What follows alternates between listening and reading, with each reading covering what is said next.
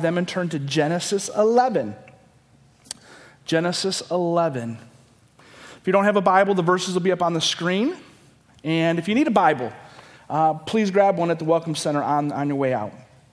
So, we're in a series. If you're new to Zion, I've been here uh, for a few weeks. Um, we're starting 2023 with, on, with a series through the book of Genesis, not a, a, verse by verse, chapter by chapter, but, but we're hitting all of the, the important um, moments in the, book of, in the book of Genesis. And today uh, we're going to be in chapter 11. If you weren't here last week and, and Miss Danielle gave us a quick review, we talked about Noah and, uh, and, and, and the story of Noah and, and, kind of the implications in our own life. And we talked about uh, the fact that God, if we're going to understand who God is, we have to be able to see He is a God of justice, uh, but also he's a God of grace. And we see both of those themes coming out in uh, the story of Noah. If you are re- reading through Genesis uh, and you get to Genesis 10, not end end of 9 and into 10, you begin to read about the genealogies that came uh, through Noah after, after the flood. And then we get to chapter 11. And uh, this is where we're going to pick up this morning uh, the story of the Tower, Tower of Babel. So if you have your Bibles, uh, we're just going to walk through this story. I think we're going to be able to do this kind of quickly, actually, today. Well, we'll see. Mike Namelli is wondering if that's indeed the case. Mike, I want you to know this morning I have three pages of notes, down from a typical five pages. And, and Mike Namelli saying, that doesn't mean anything, Trent. We'll see. So, uh, so Genesis chapter 11, verse 1 says this. It says, Now the whole earth had one language and the same words.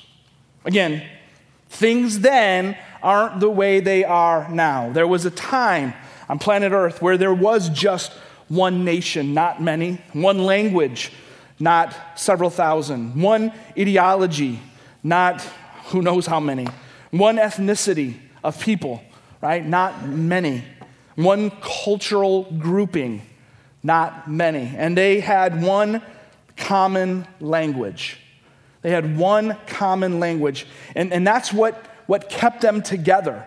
It's what kept them close was they had this, this commonality about them. And, and let me just say, there's, there's nothing wrong uh, with the desire to be with people that you connect with, that, that you are like and that are like you. It's a, it's a natural thing that happens in all of our lives. But then let's continue to read. It said, And as people migrated from the east, they found a, pl- they found a plain in the land of Shinar and settled there. In your Bible, if you have a Bible, uh, highlight or circle those, those last two words settled there. They settled there. And, and, you know, if you're just reading through this, that might not stand out to you, may not mean anything to you. But really, in the story of Genesis 11 and the Tower of Babel, this is where the conflict point begins to rise up. This is when the plot begins to thicken. Why, why is that? Any, anybody know why those two words settled there is a problem in the story? Sam, I'm going to go ahead and call on you. This is a fun day. Here we go.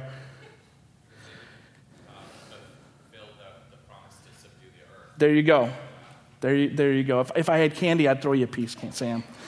So, so again, if you're, if you're just reading through, you might not catch this, but but this is the problem in Genesis 11 is that they settled instead of doing the thing that God told Adam and Eve to do in Genesis 1 and the thing that God repeated to Noah and his family in Genesis 9. And that's to subdue, to scatter, to inhabit planet Earth.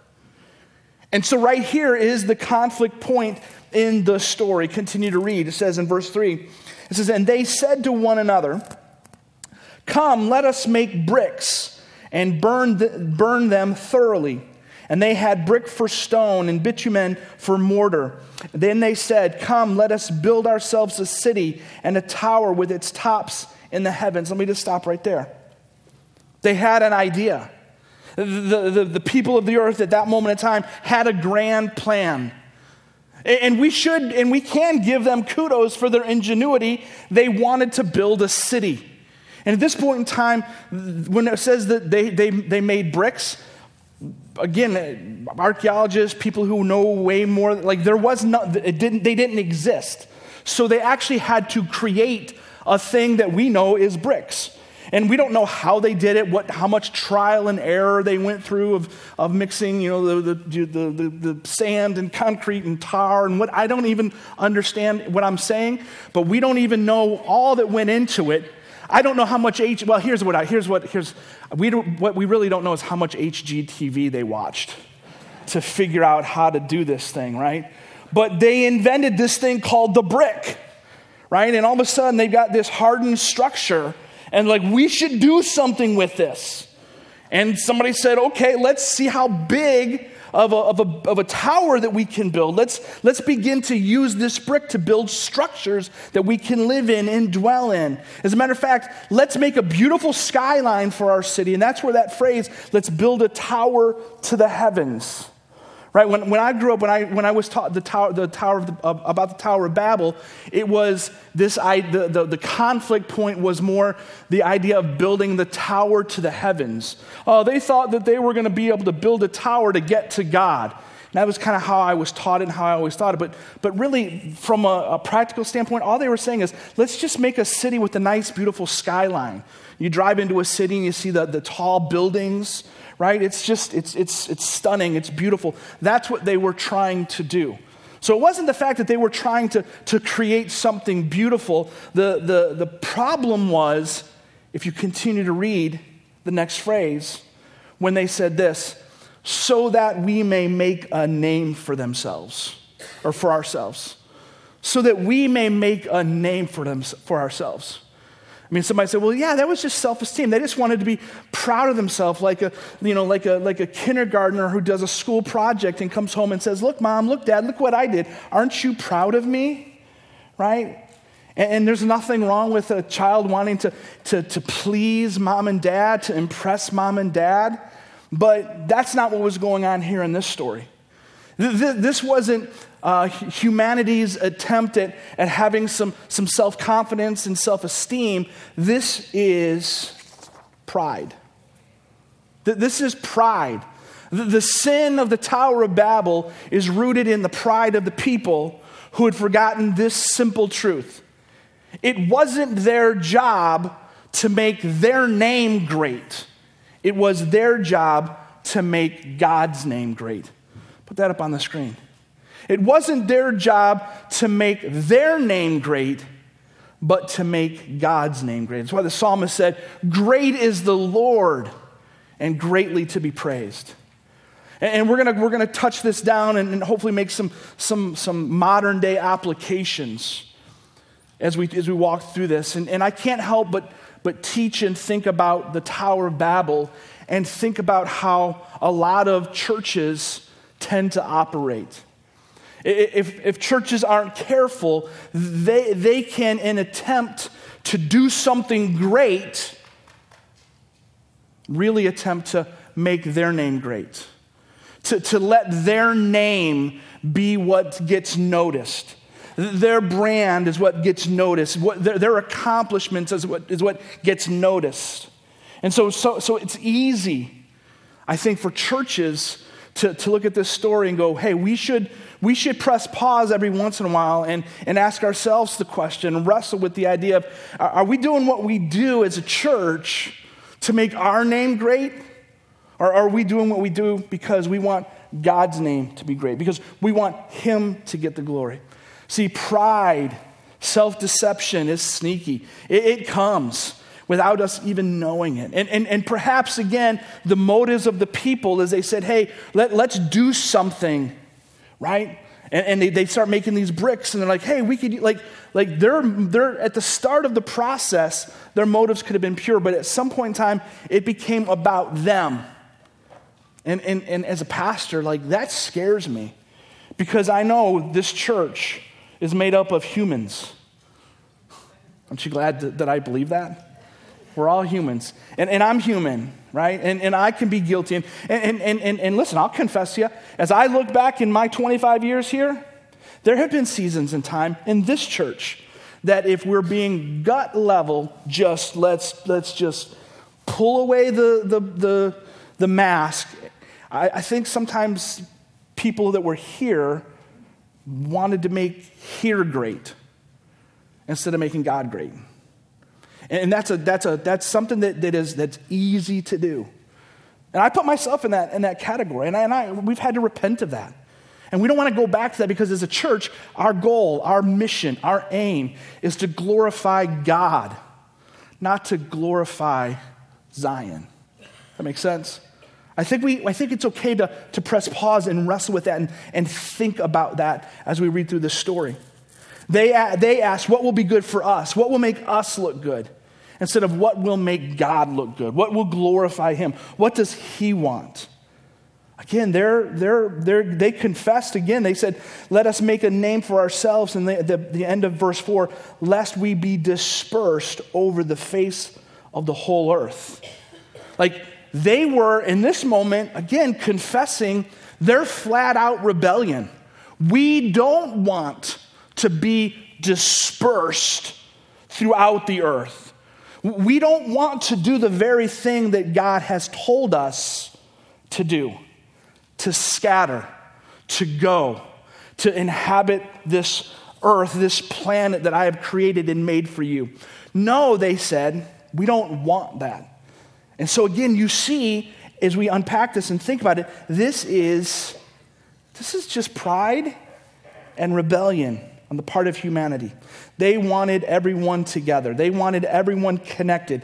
They wanted everyone to think and look and act the same. This is, and you could say it this way this is their attempt at heaven, right? This is their attempt at heaven, creating their own version of heaven on earth.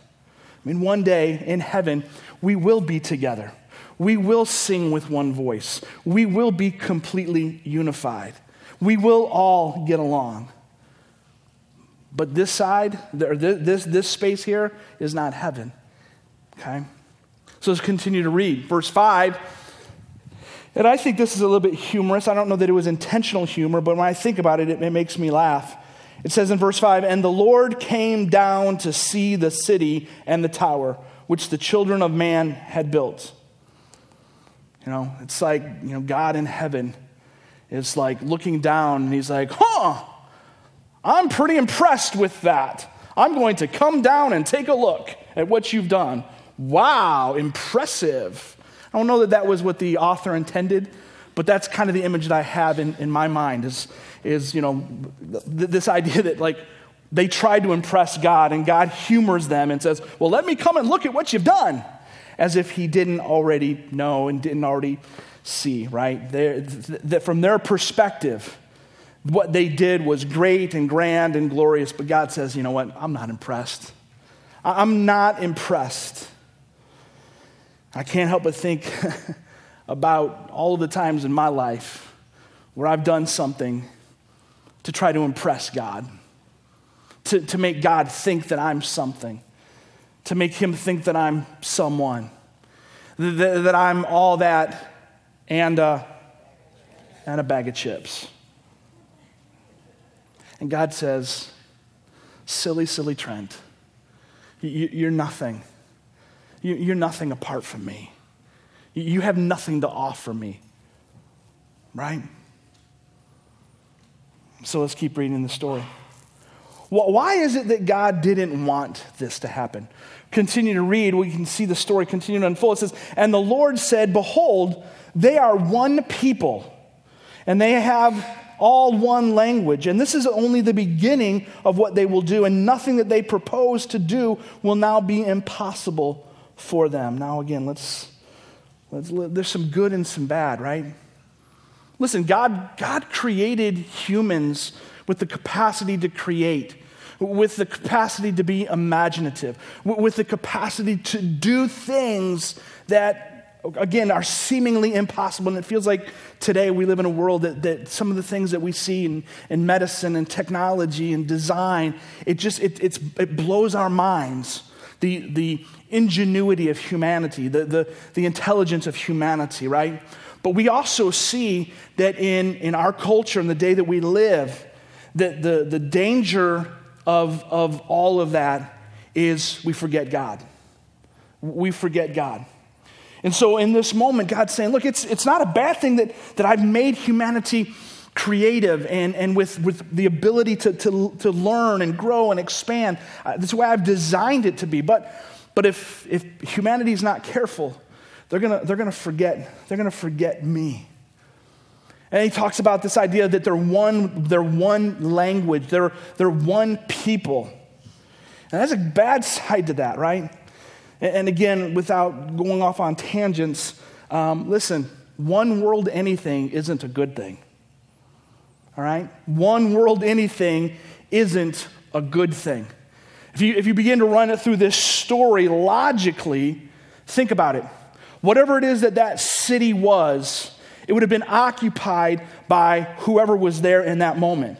But eventually more people would be born and more people would be born and more people would be born. And eventually there would become people who were insiders and outsiders. Because eventually you would have to have people expanding out from what was built. And one of the things about human nature is we do have an insider outsider mentality often.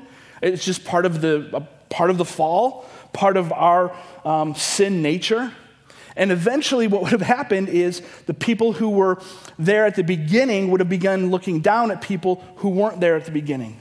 And there would have been all kinds of, of conflict that would have eventually happened. The, the evil would have been done to those who would have eventually been forced outside of the city just because of capacity issues. And again, I'm, we're conjecturing on some of this, but I'm just, I'm just trying to apply, apply some human psychology and sociology to what was happening in that moment. But nonetheless, this isn't what God wanted. God did not want all people at the same place at the same time, speaking the same language, embracing the same culture. He did not want this. He made it clear in Genesis 1 and he made it clear in Genesis 9. So, so now God's like, okay, I got to do something about this. I got to do something about this. So we continue to read. What, what happens next? Verse 7. It says, Come, let us go down and there confuse their language so that they may not understand one another's speech. Simple, but brilliant. God says, I'm going to confuse their language, right? And the result of confusing people's language would have been an inability to work together, an inability to just stay together because we couldn't understand each other, right? And, and, and again, is that, did that, what does that create? It created what God wanted in the first place people who would ha- inhabit eventually all of planet Earth.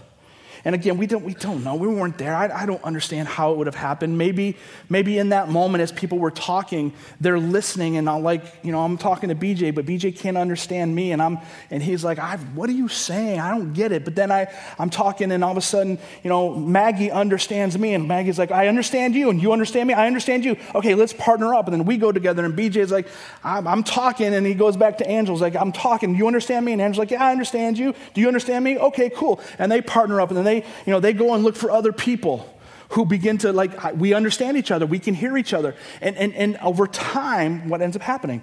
Those different languages begin to huddle together get together begin to make plans together begin to spread out together which again was what god wanted in the first place. The temptation in that season of time, the temptation in that moment for humanity probably would have been to think something like this God, you messed up our plans. We had a plan, and it was a good plan. It was a great plan. But God, you messed it up. And the truth of the matter is, He did. But the question is why?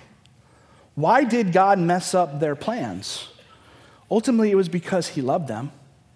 And ultimately, it was because He was trying to save humanity from itself, right? And, and here's where we pause and, and ask the question Has God ever messed up your plans? And have you ever questioned and said, God, why did you mess up my plans? I had this plan for my career. I had my plans for this relationship. I had my plans for the future. And, and it was a good plan. And it was a great plan. And this was a plan that was going to take me places. And God said, No, no, no, no. I, I'm going to mess that up. I'm going to knock that over. And, and, and looking back, you go, Whew, I sure am glad God messed up my plans because I was about to make a big mess of my own life. You see, sometimes God messes up our plans simply because He loves us. We learn, we, and I know it's a, it's, a, it's a step of faith and it's a step of maturity to, to get to the place where when, when you look at your life and, and you look at the things that are perceived to be God messing up your plans, to be able to go, God, thank you. Thank you, God, that you messed up my plans to marry a girl named Rosebud. You had a better plan for me. That's a true story, by the way.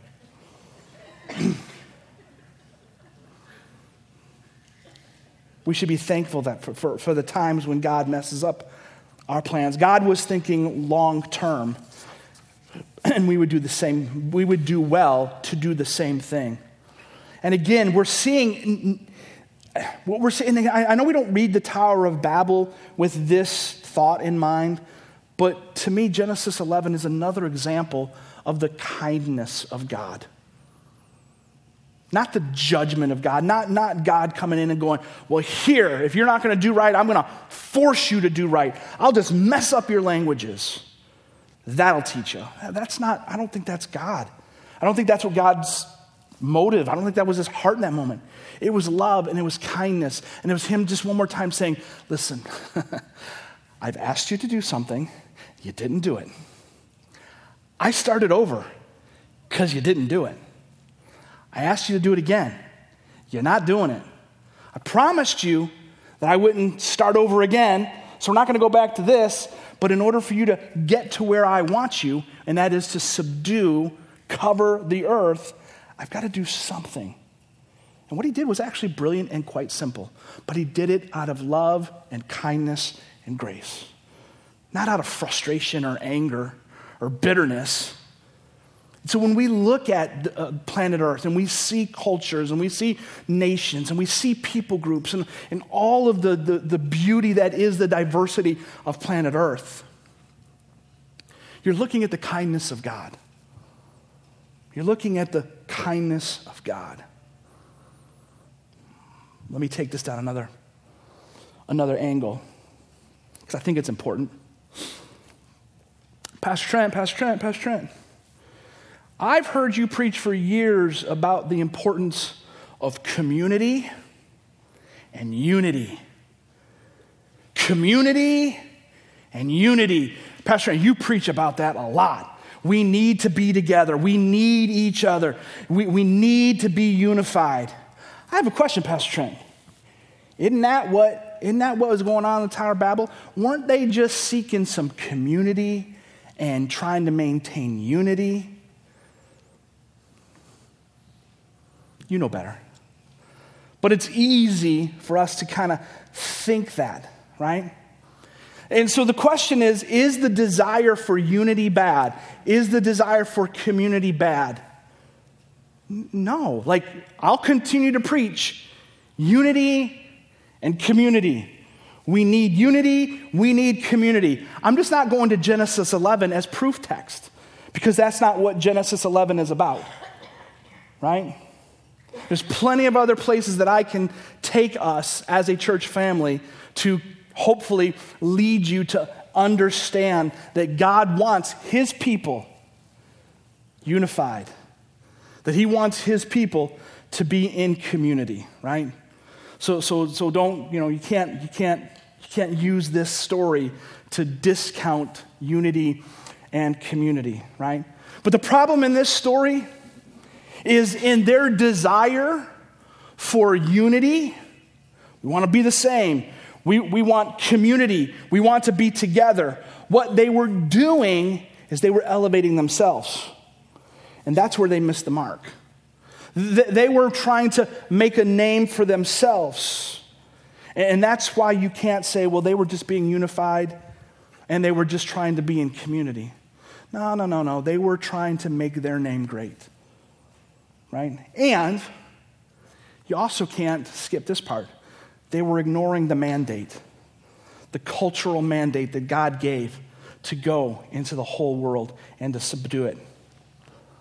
They ignored God's mandate. Now, here's, here's where we're going to get a little personal.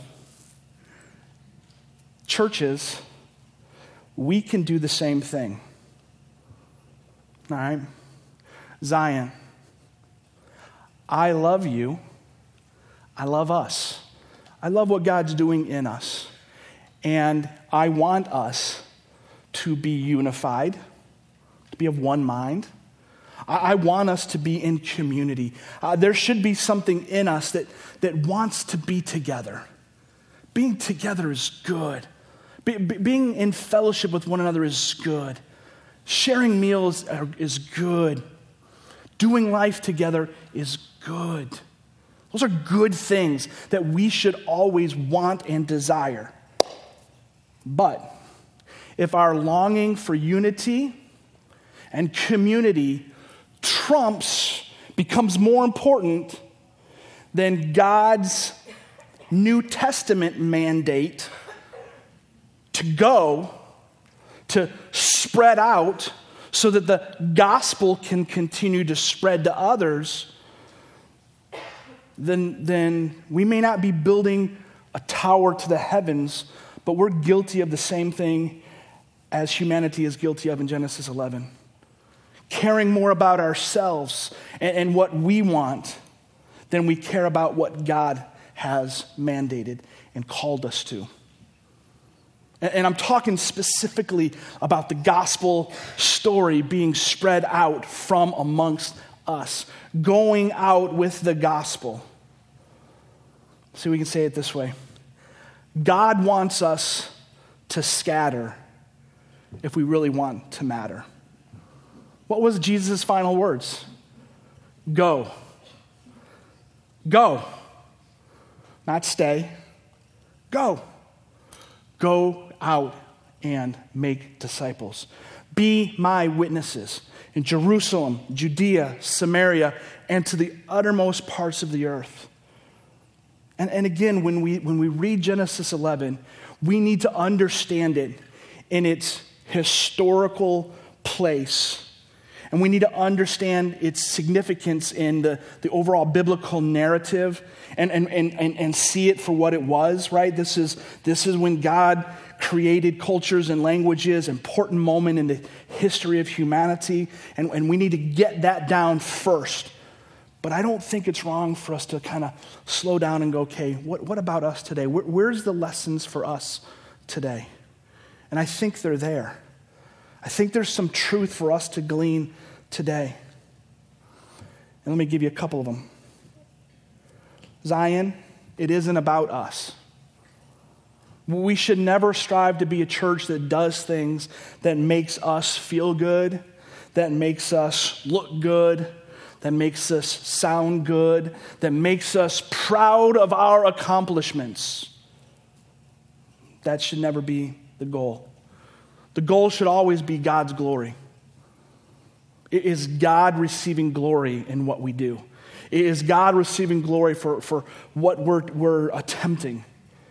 Or are we somehow seeking it, looking for it ourselves? We become Babylonian, Babel, right? Babylonian Christians when we refuse to scatter beyond the four walls of our homes and of our churches.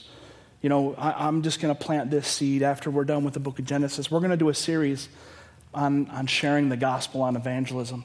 Does anybody remember what we preached in January of 2020? Remember the series that we started 2020 with? I don't expect anybody to know the answer. Let me help you. That year, we had decided that 2020's theme, that our focus for the year was going to be on evangelism, sharing the gospel, helping us to engage others with the gospel. And so we started 2020 with a series called Who's Your One? For several weeks we preached through it. And we talked about it. We started getting encouraged about man i'm praying for this person that needs jesus and i'm going to learn to share the gospel and i'm going to learn to share my testimony with others. And we're like man this is cool. We're going to get we're going to we're going to turn ourselves outward and we're going to start reaching people and it was healthy and it was good and it was necessary. And then march happened and the planet shut down. Right whatever, whatever, how we process that three years later. But here we are three years later, Zion. I think we need to challenge ourselves to begin thinking outside of these four walls again, to begin thinking beyond like unity and community, which I think we have. I, I, I, sense, I sense both of those things at Zion. I do. I sense the spirit of unity, and I sense a growing love of one another, of community. But what we can't miss is that still it remains the mandate of Christians, of the church, to go, to take the gospel outside of the four walls. We must continue to think about our gatherings. This is important, right? This is important, but we also need to be strategic in our scattering.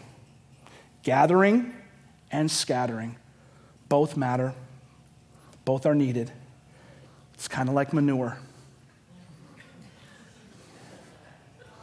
You put a whole bunch of it in a pile, it just stinks. You spread it out, it can do some good. And, and Zion, that's, that's, Pastor Trent said that he doesn't want us to be a pile of manure as a church. That was really encouraging. Thanks for that, Pastor Trent. You blessed my heart today. Just get the illustration, all right? I like when we're together, but if all we are is just being together, at some point we'll just start to stink. So let's think about spreading out. Let's think about uh, taking the gospel to others who, who need it.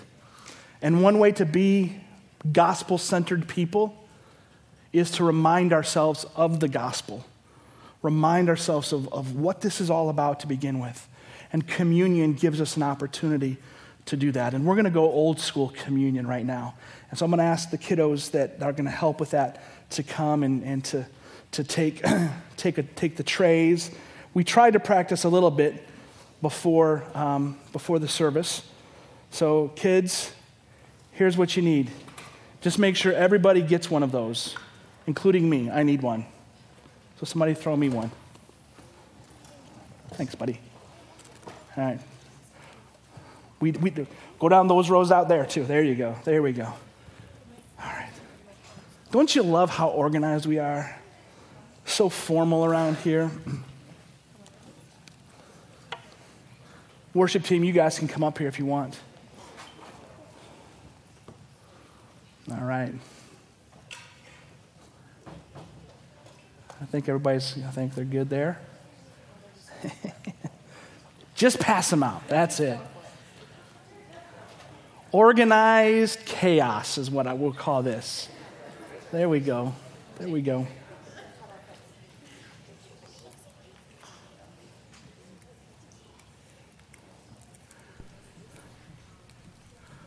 Thanks, kids. You guys are awesome.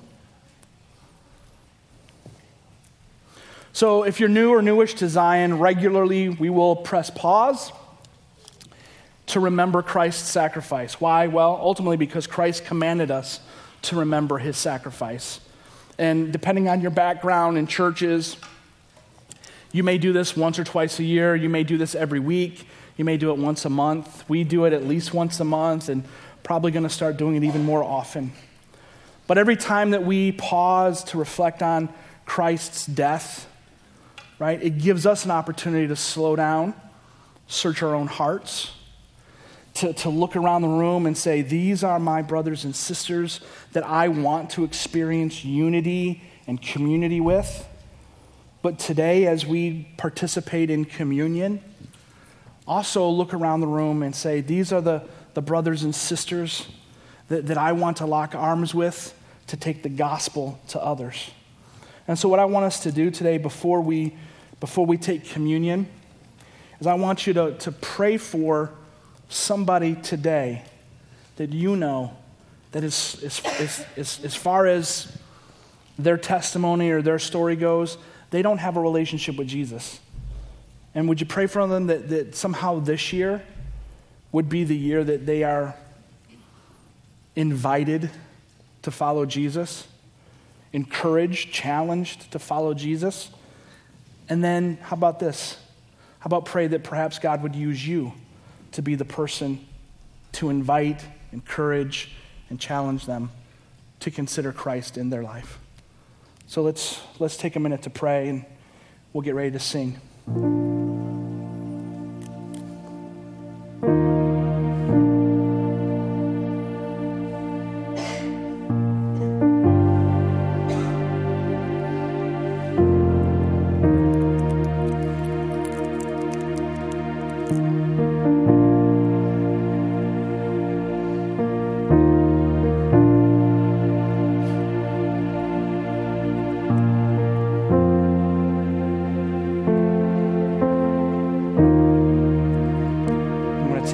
Wafer. This wafer is, you know what this is.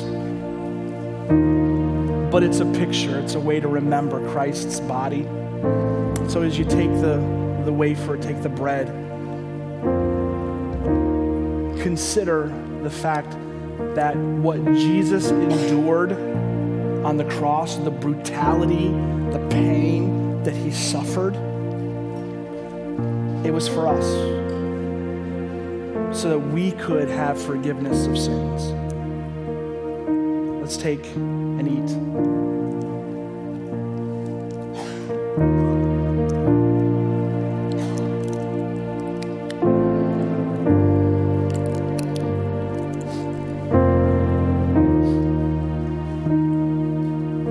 In the same way, the, the juice again as a reminder. It's, it's, a, it's a picture, it's a way for us to slow down and think about Christ's blood. And the scriptures are clear without the, the shedding of blood, there's no forgiveness of sins. Literally, Christ's blood was, necess- was necessary for our redemption, for our salvation, for our forgiveness. And his blood was spilled as he hung naked on a cross 2,000 years ago so that we could be made right with God.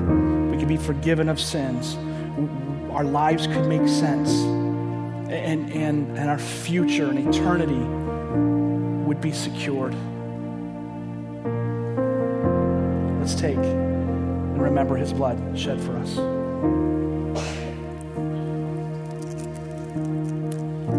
And if you're here today and you're not a follower of Christ, we'd love to help you take that step. But let's respond to God's word and his spirit by standing and singing together.